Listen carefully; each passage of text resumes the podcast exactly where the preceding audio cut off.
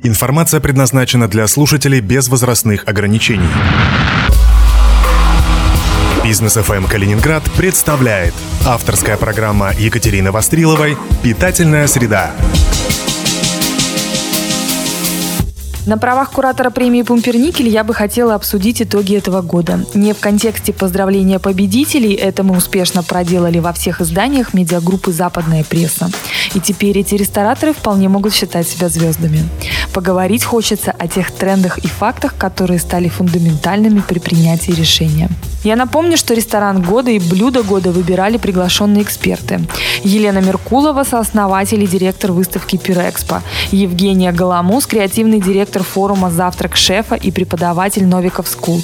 И Егор Ривера, который по всему миру помогает ресторанам с концепцией и бизнесом. Выбирали из трех ресторанов, полученных методом сложного отбора.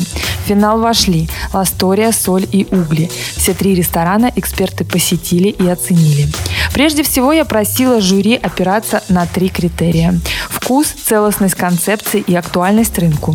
Принципиально важно, чтобы признанные нами лидеры адекватно понимали, что происходит на рынке, как это можно использовать в своих ресторанах и даже быть местными трендсеттерами.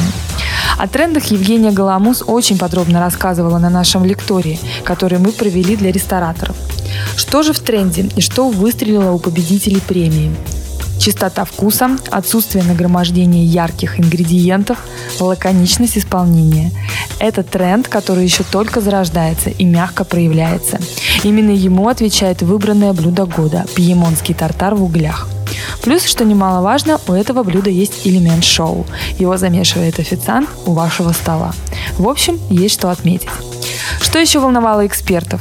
Локальность. Приятно, что везде, куда мы заходили, были либо специальные меню с местными специалитетами, либо несколько блюд или целая фуд-концепция, выстроенная вокруг балтийской кухни. Локальное меню уже стало частью местного ресторанного ландшафта, и это очень радует. Что еще важно?